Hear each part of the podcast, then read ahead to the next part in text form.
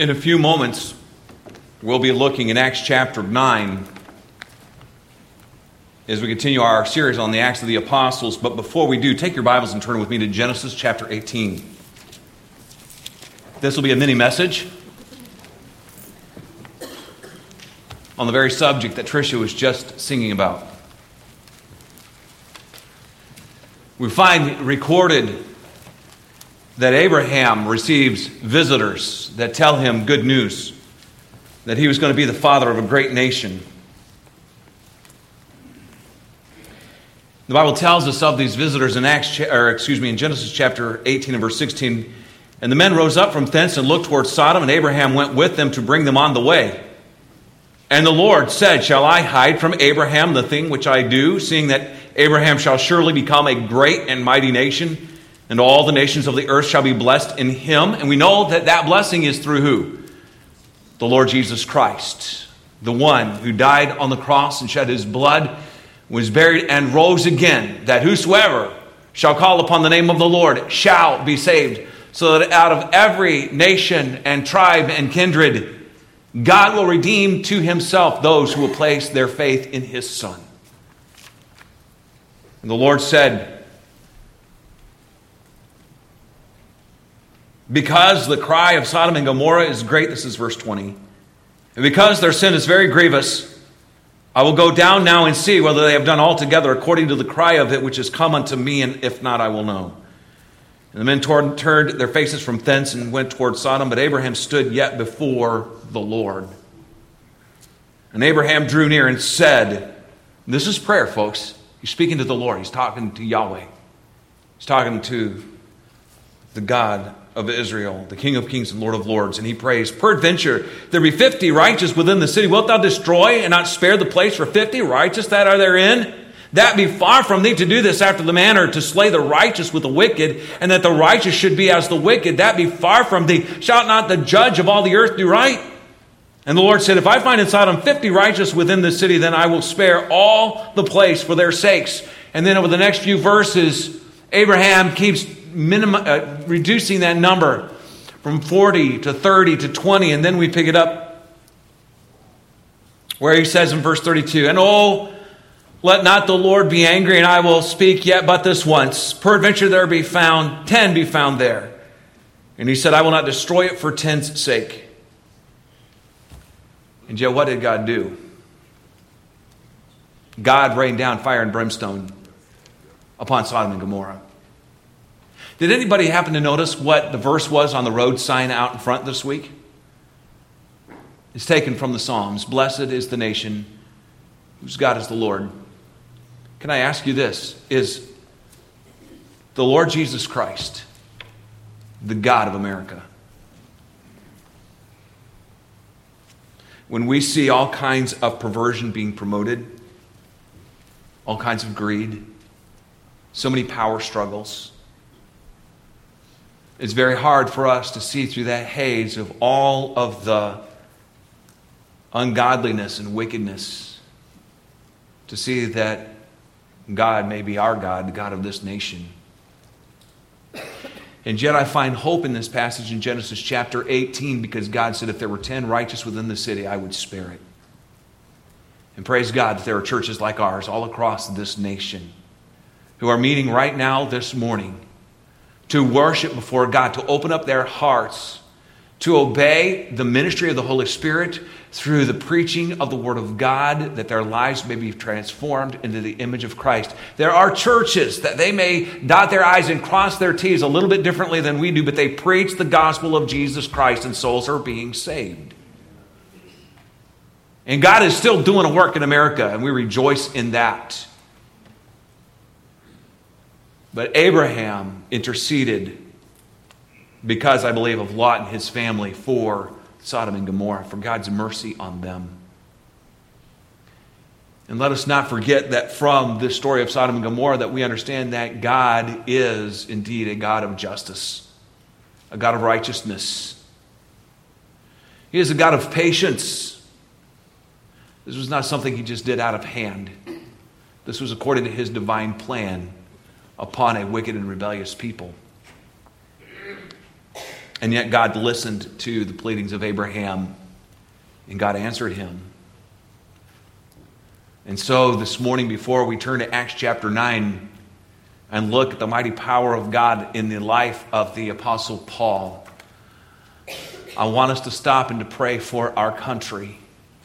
But before I do, there are several things I want to remind you as a Christian and as a citizen of the United States of America. First of all, we do owe our allegiance to this country.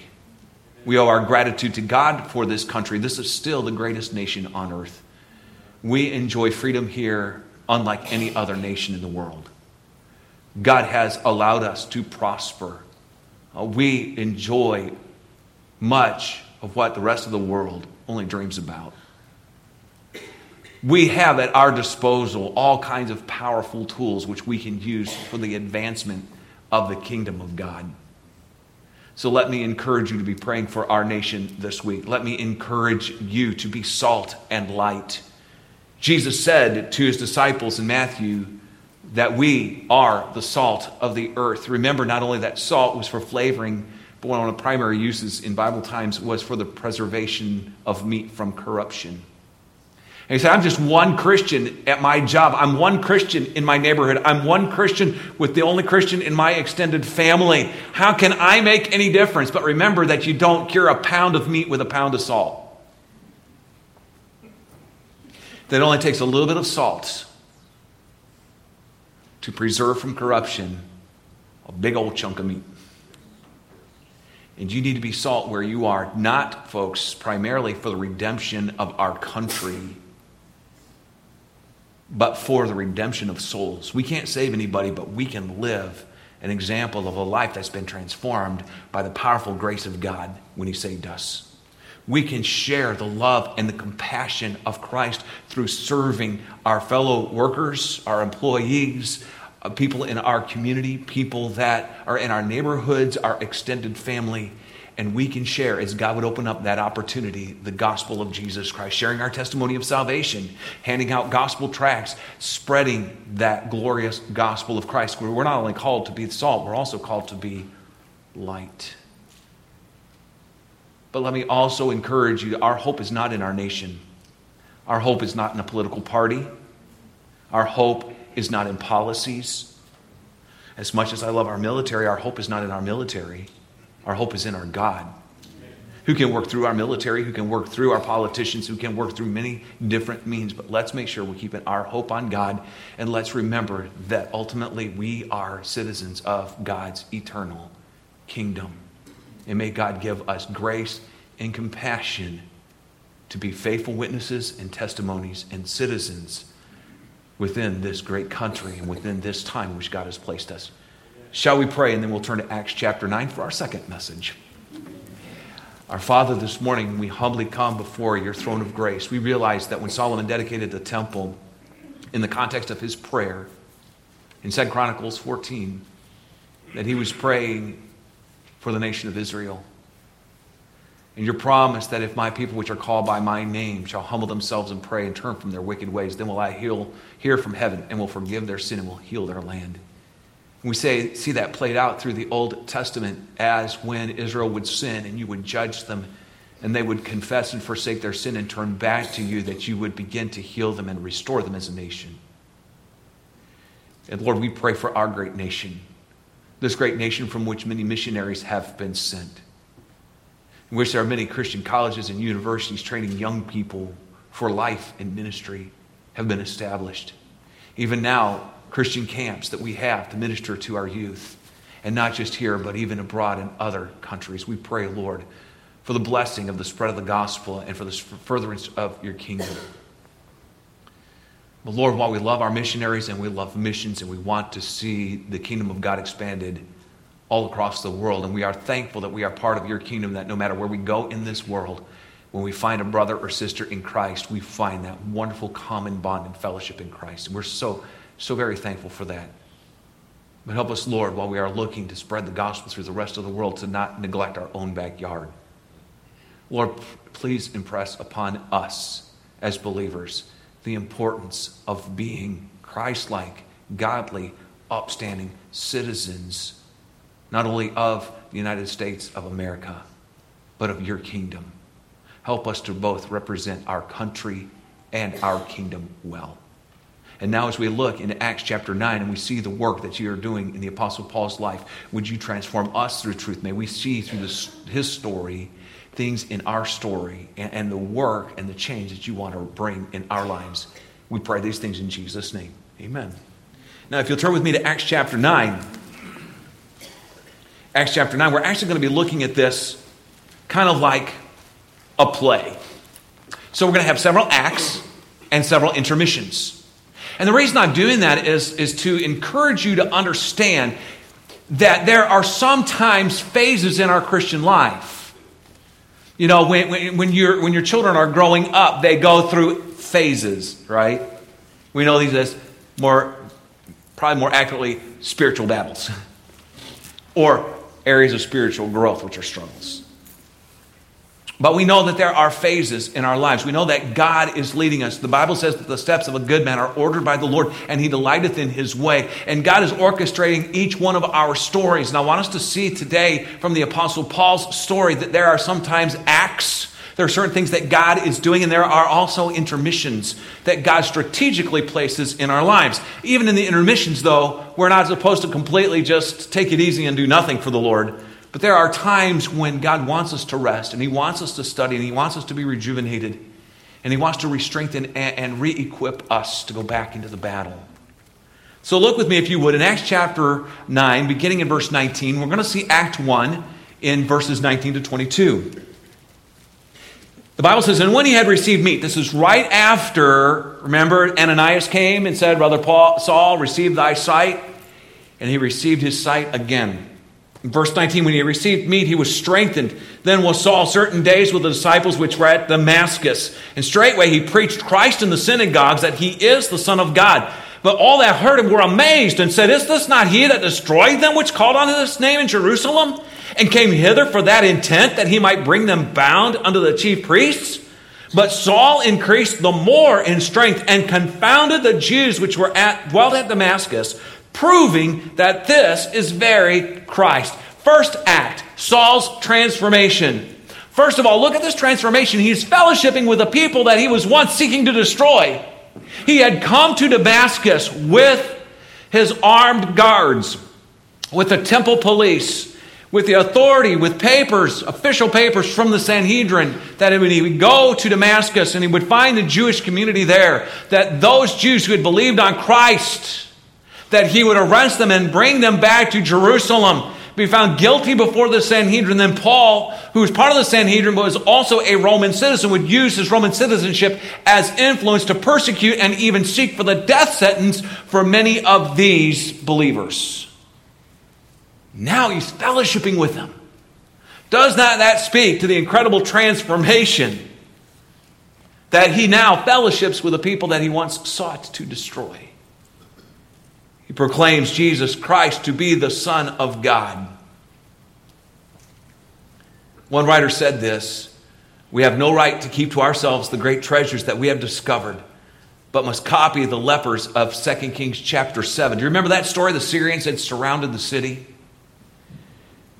Terrible, terrible things. Mothers were killing their children and eating them. Cannibalism was taking place. They were starving.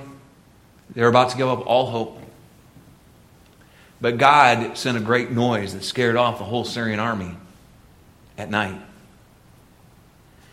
There were some lepers. These lepers are starving to death. And these lepers said, well, if we go in the city, well, they're not going to accept us in the city. We have no resources where we are. Let's just go to the camp of the Syrians. And if they're merciful to us and they give us some food, maybe they'll throw some food at us from a distance and we can grab it and run off and we'll be okay. Oh, and if they kill us, they kill us. But we're going to die anyway. Let's just go and throw ourselves on the mercy of the Syrians. And they go, and what do they find? Man, there's food everywhere. All of the stuff of the Syrians was abandoned overnight. They heard this great noise of an army and they panicked and they fled in the middle of the night. And what do these lepers do? Man, they began to just chow down. They're having a feast, and they're beginning to gather up some of the valuables and take them back to their places where they lived. And then it dawns on them, wait a minute. There's a whole city right there starving to death. We're not doing right. We need to go, we need to tell the people of the city that all of this food is here, that all of this wealth is here. All of this awaits them. And so they go and they holler to the sentries at the gates of the city and they tell them what's going on. And then, of course, the king then sends out some kind of a search party to make sure that this is accurate.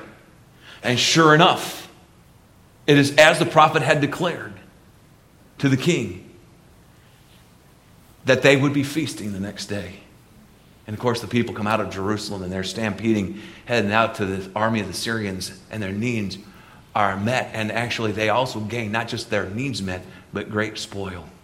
Hey, folks, we have the treasure of the gospel, Paul writes, in earthen vessels, that the excellency of the power may be of God and not of us. Folks, the greatest need of mankind is cleansing from sin and eternal life. And we have that message. And we can share that message. And you say, but I'm just little old me, and I'm not very good at sharing the gospel. Folks, then get good at sharing the gospel, because it's the most important message that you can ever share. And even if you're imperfect, and even if you stumble over yourself, and even if you mess up, you know what? The Holy Spirit of God can override that and can use that. Now, that's not an excuse for laziness. You need to be as well prepared as you can. But don't wait until you feel you're prepared, until you get started. It was like that way in seminary. I had guys that I studied with at BJ that I believe were becoming professional students. You know why? Because they were afraid to get out in the ministry because they said, I'm not completely prepared yet. And they kept studying and studying, preparing degrees and preparing degrees. Well, I grew up in evangelism. I kind of knew a little better than that. And so I got some preparation. I said, I can get more preparation on the battlefield, but I'm going to get out in the battle because there are certain things you got to learn by doing and certain things you got to face. And man, I got out in the battle. And you know what? Sure, everybody in the ministry has battle scars. They also have glorious war stories too. And God's done some amazing things, and I'm so grateful for that. But don't wait until you feel that you are so completely prepared. Start now. And while you're sharing the gospel, get better at it.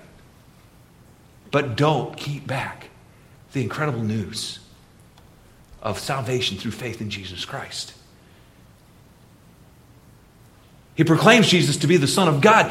Because he was part of the Sanhedrin, he would have been expected when he came to Damascus to stand up on the Sabbath and preach in the synagogue. And so you know what he does? He used that platform. You guys remember Tim Tebow?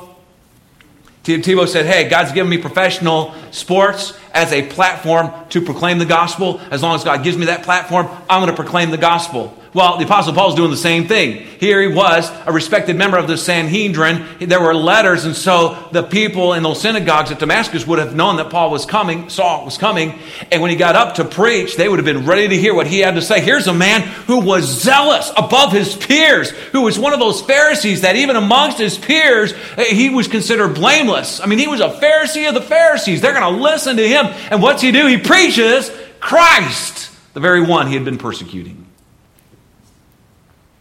What an incredible blessing. Hey, folks, what platform has God given you from which you can proclaim the gospel? As God's given you talents and abilities and skills and opportunities and resources, use those as a means for the ministry of the gospel. His conversion itself is a witness. Look in verse 21. All that heard him were amazed and said, Is not this he that destroyed them that called on his name in Jerusalem and came hither for that intent, that he might bring them bound unto the chief priest? His very conversion to Christ was a gospel message. He used his knowledge of the Old Testament. Look at verse 22. But Saul increased more in strength and confounded the Jews which dwelt in Damascus, proving that this is very Christ. There's a distinction here because he's preaching in the synagogues. Then it's talking about him speaking more broadly in Damascus. So it's most likely that he was speaking to Hellenistic Jews. But what he was doing was that he was comparing. The verb proving in verse 22 is a word that means to bring out and to put together. The idea is to compare and to examine the evidence. That's so proved. And so that's what Paul's doing. He takes them to the Old Testament prophecies of the Messiah, and he shows them and he compares them with the life and the ministry and the sacrifice of the Lord Jesus Christ. And just like Stephen, whose death he witnessed, whose official approval he gave for the first Christian martyr to be killed. Stephen also confounded the Jews that Christ is Messiah. They could not refute it. And isn't it amazing? At one point, here's Saul. He is taking the garments and watching over the garments of the witnesses, those whose testimony condemned Stephen. And he's giving official approval and participation in Stephen's stoning. And now, just like Stephen had confounded them from the Old Testament scriptures by comparing the Old Testament scriptures and prophecies of Messiah with the Lord Jesus Christ, they could not refute it. So now Saul is preaching this irrefutable evidence of Messiah. And then we see the first intermission in verse 23. The Bible says, and after that many days were fulfilled, the Jews took counsel to kill him. So after many days were fulfilled. This is Saul's trip to Arabia. We find this in Galatians chapter 1, verses 15 to 17. But when it pleased God, who separated me from my mother's womb and called me by his grace to reveal his son in me that I might preach him among the heathen. Immediately I conferred not with flesh and blood, neither went I up to Jerusalem to them that were apostles before me, but I went into Arabia and returned again unto Damascus. So after some days, so what happens is that after some days of Saul teaching and preaching, he leaves and goes into Arabia, and then he comes back. This intermission is about 2 to 3 years. I believe that during this time, he is studying the Old Testament. He is meditating on these things. The Spirit of God is teaching him. God is beginning to develop him for that future ministry. And I believe that while he is in Arabia, that he's also sharing the gospel there. But I believe that this was a time of preparation for him. This is a massive change. Saul is still kind of processing through all of this change and what this means. Remember that his understanding of the Old Testament was completely transformed when he came to Christ. And so now he is studying out that Old Testament scripture. He is spending time in fellowship with the Lord. He is finding brethren in Arabia, I believe, and he is growing in Christ, and he is ministering and learning how to minister in that time. And then we see Acts 2, verses 23 to 25. Look at verse 24 and 25. But they're laying, and after many days were fulfilled, verse 23, the Jews took counsel to kill him. This is in Damascus. He comes back to Damascus, and he's proving that this is very Christ. So when he first preached in Damascus, he is preaching in the synagogues. Then he leaves, and he's gone into Arabia. When he comes back to Damascus, and he is proving Christ, and he is comparing from the Old Testament scriptures, and he is preaching all this. Well, of course, the Jews that had not converted aren't going to like this, and so they seek to kill him. In verse 25, then the disciples took him by night and led him down the wall in a basket. So he picks up where he left off. He comes back to Damascus, and he picks up in the ministry of the gospel from the things that he had learned. God was using and equipping him. He comes back to Damascus, part of God's plan, and he begins to preach this. And then, of course, they seek to kill him, and the other disciples help him to escape over the wall. God is providing, and we see here in evidence of God's divine protection upon Saul. You know, it is not necessarily that our lives are at risk when we proclaim the gospel, but sometimes our popularity is, or a promotion at work might be. It might cost us to serve Christ. And sometimes we are afraid to speak up and proclaim the gospel when we should. To take a gracious, humble, but godly stand for the truth and not compromise with error. Or not compromise our testimony for Christ by not living according to the scriptures. But Paul, he was threatened with his very life. So if God can divinely protect Saul, who later became the apostle Paul, from death and preserved it because he had ministry for him, cannot God preserve and provide for us? So that's not give us a new freedom and a confidence to be bold in sharing the gospel of Jesus Christ. It should. Then look in Acts chapter 9, verses 26 to 29. Here's Act 3, Saul's trip to Jerusalem. Beginning in verse 26, the Bible says, "And when Saul was come to Jerusalem, he essayed to join himself to the disciples, but they were all afraid of him and believed not that he was a disciple. But Barnabas took him and brought him to the apostles and declared unto them how he had seen the Lord in the way and that he had spoken to him and how he had preached boldly at Damascus in the name of Jesus. And he was with them coming in and going out at Jerusalem. And he spake boldly in the name of the Lord Jesus and disputed against the Grecians, but they went about to slay him." So here's Act 3. Saul does not find immediate acceptance with the disciples that are in Jerusalem. He had no letters of commendation from other believers. He did not have a fellow disciple that came with him. So now here he is in Jerusalem, wanting to become a part of this. One writer said this: "At this point, some people might turn their back on Jesus Christ. They might say, 'I've been serving the Lord for 3 years, preaching Jesus Christ, enduring assassination attempts and death threats. Now you don't want to accept me as a Christian? Is this the love of Jesus? Forget it.'" But Saul had a greater heart of love for Jesus and Jesus' followers. No doubt it hurt, but he understood that the disciples in Jerusalem remembered the Christians Saul had killed or persecuted.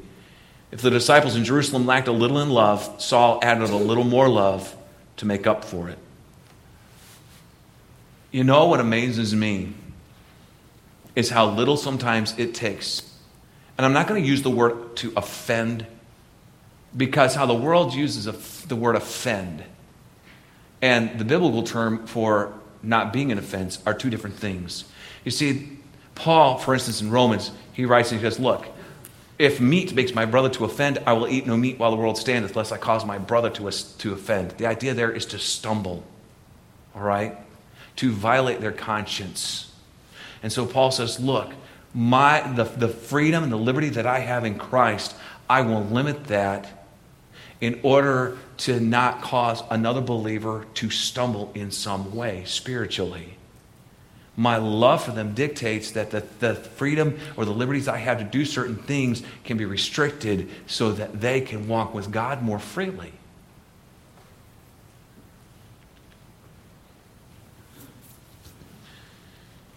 As Saul's here in Jerusalem, he's not wanting to be easily offended, but it must have hurt. But you know, sometimes people get upset because they don't get their way. They don't like how something's being done in a church. They don't like what somebody else is doing in a ministry within a church. And I'm not thinking of anything specific here at Berean, okay? I'm just saying I've seen this over the years. Anybody that's been in full-time ministry, in church ministry, understands this and has seen this. Sometimes people get very easily offended. They get their feelings hurt. And the sad thing is that they don't just leave a church. They leave church altogether. Instead of going to that pastor and entreating him as a father, which is the biblical admonition, and humbly entreating that pastor and the spiritual leadership about their concern, instead of practicing Matthew chapter 18 and going to that brother or sister in Christ that has sinned against them, rather than face the difficulty and the pain of going through the process of confrontation, forgiveness, and healing, they would just leave that church. But it's sad that sometimes Satan will use that as an opportunity not just to disconnect that Christian or that family from that church family, but from any church family. And they are hurting themselves because God has designed us as a part of the body. And when you sever a finger, it not only limits the body, but that finger, what happens to that finger? It withers, it dies. It has no function on its own. And God did not intend us to be isolated from one another. but to minister to one another, to serve one another. There are biblical principles and commands in how we are to forgive one another, how we are to restore one another, how we can appeal to the leadership within a local church body when we believe that there is something that's not right that's going on. But I think that if the Apostle Paul was not offended because the disciples at Jerusalem were still afraid of him because of the persecution, even though it had been 3 years, even though he had would have had a great testimony at Damascus, there were people in Arabia that would have known him. They did not know him at Jerusalem for the transformed person that he was. Sometimes also, when a person has been confronted in their life by the Spirit of God with some area of their life that needs to change, and they begin to change, other people kind of doubt them. Maybe they've broken trust. Maybe they have sinned in a pattern. There's been much hurt and much damage caused by that habitual practice of sin. And that person repents and they get right and they want to start doing right and they're seeking for restoration. And yet, you know what? Trust broken is not easily restored. It's not quickly restored. And one of the signs of true repentance is a contrite spirit. That like the Apostle Paul, who was here, Saul, said, hey, I understand. I used to persecute these people. I used to murder Christians or try to seek them to get to be executed or persecuted. I understand why it would take them a while to trust me. I get that. And so, if that's been something in your life, whether it is in a marriage relationship or a family or something else, and there is trust that's been broken because of sin on your part, and you have truly repented and you're being contrite, take this example from the Apostle Paul, that you be very understanding. I understand that trust is not immediately restored. I get it. And I am willing to go through that slow process of restoration and of healing, where trust can be rebuilt, the relationship can be healed, God can be glorified. I'm not just going to say, you're not going to trust me? You don't believe God's really doing a work in my heart? Well, then phooey with you. I'll just go somewhere else. No. Stick it out. Be faithful. Don't gyp yourself. Don't rob yourself of the process of the lessons that God wants to take you through. Humble yourself and let God transform you. But look at this. Look at Barnabas, the son of encouragement. The Bible says that Barnabas, in verse 27, took him. That word to take literally means to lay a hold of. So Barnabas saw the situation. Barnabas means son of consolation or encouragement. And he sees Saul, and he goes to him. He seeks after him to lay hands on him. He sought after him. He got a hold of him. He's like, man, sit down. Tell me your story. What has God done? I want to hear this. Apparently, he somehow got news that Saul wanted to visit with the apostles. He wanted to be part of the church in Jerusalem. And while everybody else is kind of standing back, afraid, and for good reason, and Saul is just patiently waiting, God honored Saul's patience and brought forth Barnabas. And folks, God wants all of us to be Barnabas's sons, daughters of encouragement, consolation. And he listened to Saul, and he heard what God had done. And as he began to talk with Saul and hear, because the Bible says, out of the abundance of the heart, the mouth speaketh. And as he's speaking with Saul, he is hearing what God is doing. And he identifies the calling of God and the filling of the Spirit that are upon Saul. And so he takes him and brings him before the apostles at a great risk to his own personal reputation and testimony with the Jerusalem church. He takes that risk out of love for Christ because he believes that God did the work. And so, folks, just like a minute ago I was talking about when somebody has sinned and they have confessed that and they want to get right and they're starting to seek reconciliation, yes, we don't immediately restore trust. There is a process, a proper process, but we should be willing, like Barnabas, to encourage and to have patience and endurance and go through that process of helping that person to be restored and take that risk. Barnabas takes Saul to see Peter and James, fellow apostles, Galatians 1:18 and 19. Then after 3 years, I went up to Jerusalem to see Peter and abode with him 15 days, a little over 2 weeks. But of the other apostles saw I none save James, the Lord's brother. So he has multiple meetings with Peter over these 2 weeks. He meets at least once with James, the apostle, the Lord's brother. Well, these are very influential men within Christianity. And he meets with them. They have fellowship together.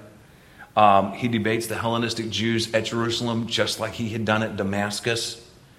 Like Stephen, his preaching is irrefutable. And again, they're going to seek after his death. Look with me in verses 29 and 30.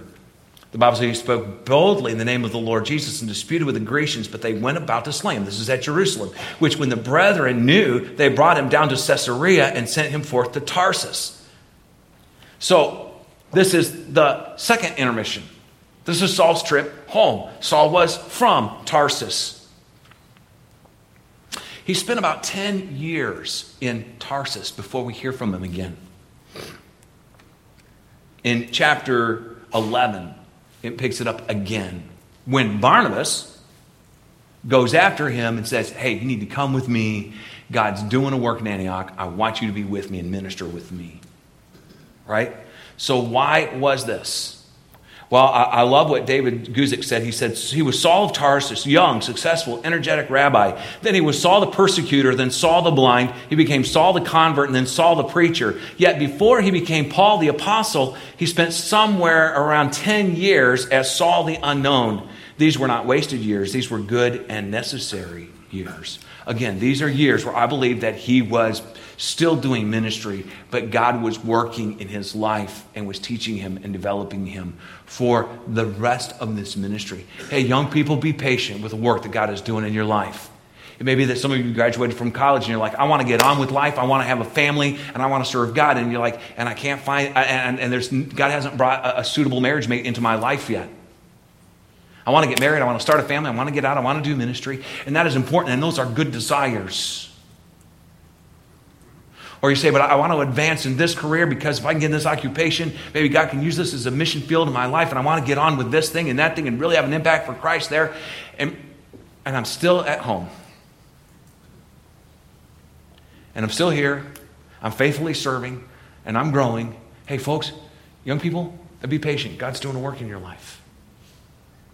And sometimes it takes a lot of preparation for an impactful ministry.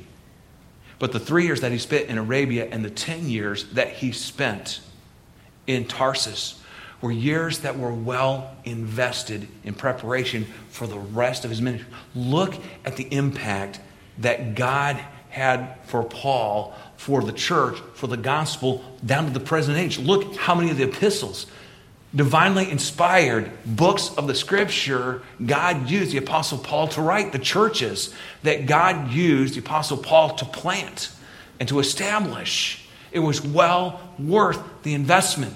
Hey, maybe some of you, maybe even years ago, said, Lord, I believe maybe you'll have me to be a missionary. I just got a newsletter. I get this newsletter from a guy, Brother Harrison. He's down in Bolivia. And when he was... During his working years, he worked for Ford Motor Company up in Detroit. He was part of a good fundamental Bible preaching church, and they would take consistent mission trips down to Bolivia. And he would go, didn't know a lick of Spanish, just went down, served the Lord, had a blast, fell in love with the Bolivian people, began to develop a burden for him. Year after year, he would go down. Year after year, he would say, Lord, I would love to be a missionary. But God just had events in his life that kept him where he was. But during that time, God was using those events to prepare him for an incredible ministry of missions. When he retired from Ford Motor Company, with his pension, he was able to fully financially support himself as a missionary. He was a master mechanic. And so he is able to have a wonderful ministry. They have a bus ministry. Krista and I could tell you about when we rode the bus. We had a lot of fun. He would teach them little words of English, like, let's go, and let's ride the bus. And I had so much fun with that. And you know what? He would gather men and women, boys and girls, teenagers, and get them on the bus.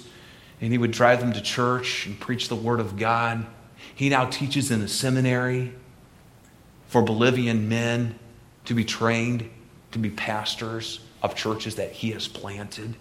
Here's a guy, he would just tell you, I was just a simple mechanic, Ford Motor Company, Detroit for all those years. But in all of those 40 plus years, God was developing in me what I needed to have for my ministry now. The guy has so much energy. The guy, his energy, his enthusiasm, his ministry belie his age. God has been so good to him in that. Why do I tell you this? Because maybe some of you have had a heart for some ministry. It might be an orphanage ministry, a rescue mission. It might be mission field or some other ministry. And you say, God has not opened the doors for that yet. But maybe God is doing with you what he did with Saul of Tarsus.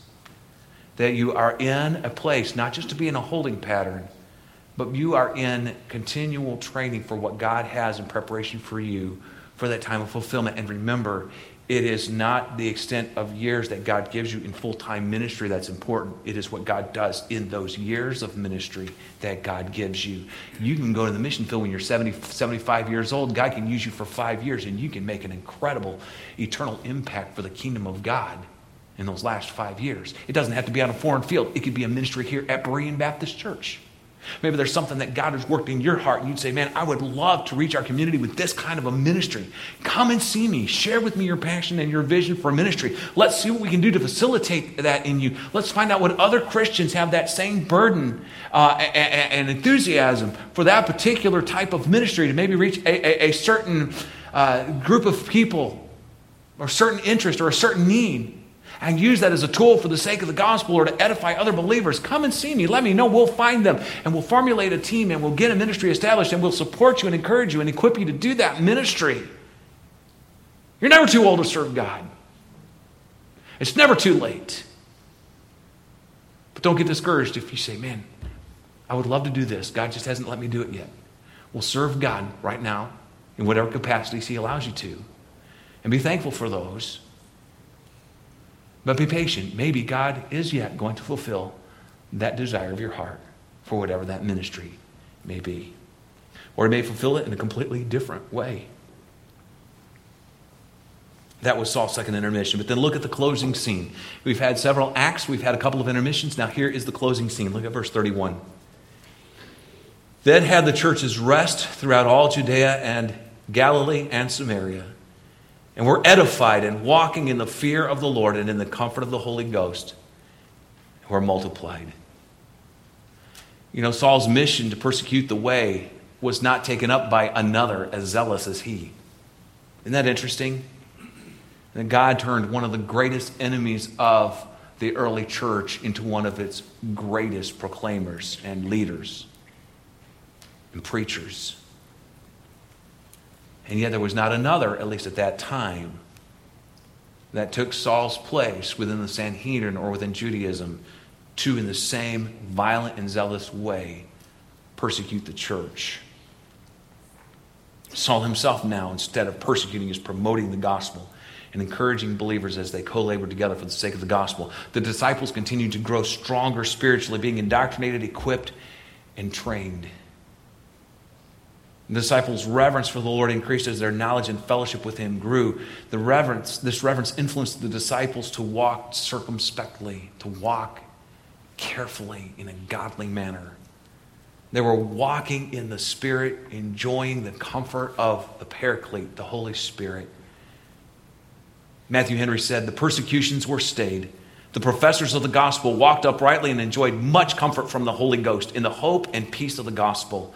And others were won over to them. They lived upon the comfort of the Holy Ghost, get this, not only in the days of trouble and affliction, but in days of rest and prosperity. And then I love this closing statement. He says, those are most likely to walk cheerfully who walk circumspectly. They were walking in the joy of being filled with the Spirit of God, in fellowship with the brethren. They were being strengthened. They were growing. They were being equipped. And the church itself was growing as their ministry began to grow. You know, sometimes as a pastor, and especially one who'd been an evangelist, who had a real passion for the gospel, and still has, sometimes it can be easy for me to get a little impatient and say, all right, church, why are we not reaching more people with the gospel? If we are all here, born-again believers, we are part of this church, whether as regular attenders or members. Even outside of that fact, if you're part of the body of Christ because you're saved, does God not expect you to be a faithful, consistent witness? Yeah. And you know, some of you really are, and I'm so grateful for that. More of you need to get with it, because our time is short. And God has poured so much into you through the blessing of Pastor Sweat's ministry over the years, for the blessing of other faithful preachers and teachers of the Word of God that have been in and through and part of this church ministry. And we are responsible as stewards for what God has taught us and entrusted to us and how He's equipped us. But I would say this to those of you who are faithful out planting and watering the seed of the gospel: don't be discouraged. We are in spiritual war. God's timing is not our timing. God is doing a work. You be faithful. God will save souls. And when God saves souls, that's not where the Great Commission stops. We are to then teach them according to the Word of God, encourage them to take that step of believer's baptism, to publicly identify with Christ and to publicly commit, I'm going to be a disciple, a follower of Jesus Christ, submitting to the Spirit of God and the Word of God. And then we equip them for life and ministry. Be faithful in that. Don't be discouraged because maybe you're not seeing, as it is easy for anybody to get discouraged, to say, why have we not recovered in our numbers from where we were before COVID? Because God's plan was COVID.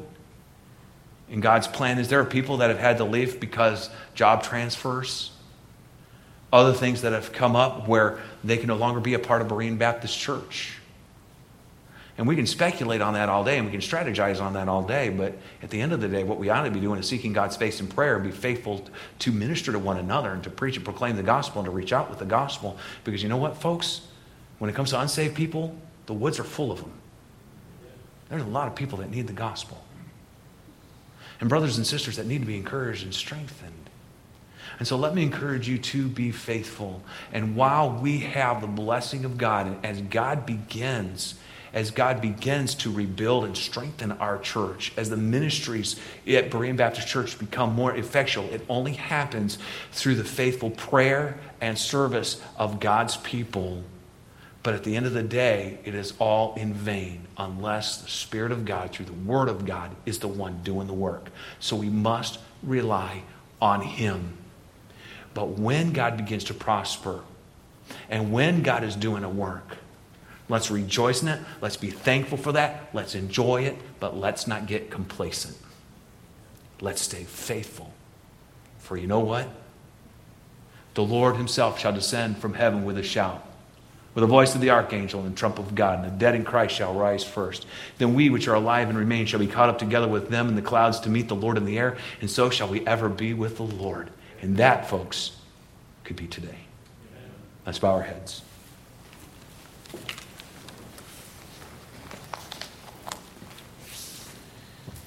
The invitation this morning is simply this. If you have never placed your faith only in Jesus Christ and accepted personally the gift of forgiveness of sin and salvation by believing that Christ's sacrifice on the cross was for you and on your behalf. If your faith is in your moral character, in religious good works, in a philosophical belief system, then you've never come to know God's salvation. For salvation is only through faith in Jesus Christ. As many as received Him, Jesus Christ, to them gave He power or authority, the right to become the sons of God, even to them that believe on His name, Jesus' name. So my first admonition to you is, if you've not put your faith only in Jesus Christ, or if you're confused about these spiritual matters of where your soul would spend eternity, would you just invite God to shine the truth in your understanding and ask God to show you His way of salvation and to make clear these things? Would you even ask God to give you the courage after the service to come to one of us who could take the Word of God and show you the way of salvation? If you say, well, I think I'm saved, but I'm not sure, then talk to somebody and leave with the wonderful comfort of assurance that God wants you to have, that you know you're His child. Your sins are forgiven. Your eternity is settled forever with Him. Brothers and sisters in Christ, maybe there is something else from the message this morning where God has spoken to your heart. We see the Apostle Paul and his life. We see maybe some familiar things reflected in our own lives or some needs that the Spirit of God addressed this morning. Would you, even in the quiet of our invitation time this morning, respond to the Spirit of God? Let's stand with our heads bowed. If you have a need and you'd like to come and pray, the altar is open. Come and kneel and pray. If you'd like to find the way of salvation, please come to the front and see me. I'll have someone take the Word of God, take you to a quiet, private place, and show you from the Word of God the wonderful good news of salvation. And they can help you come to know Jesus Christ as your Savior today. And you can leave here rejoicing, knowing your sins are forgiven, knowing you have eternal life. If you're a believer and you say, I need some counseling from the Word of God today, or I'd just like someone to pray with me over a specific issue, please come and let one of the pastors know that. We'd be glad to have that ministry with you this morning. As our pianist begins to play, would you come?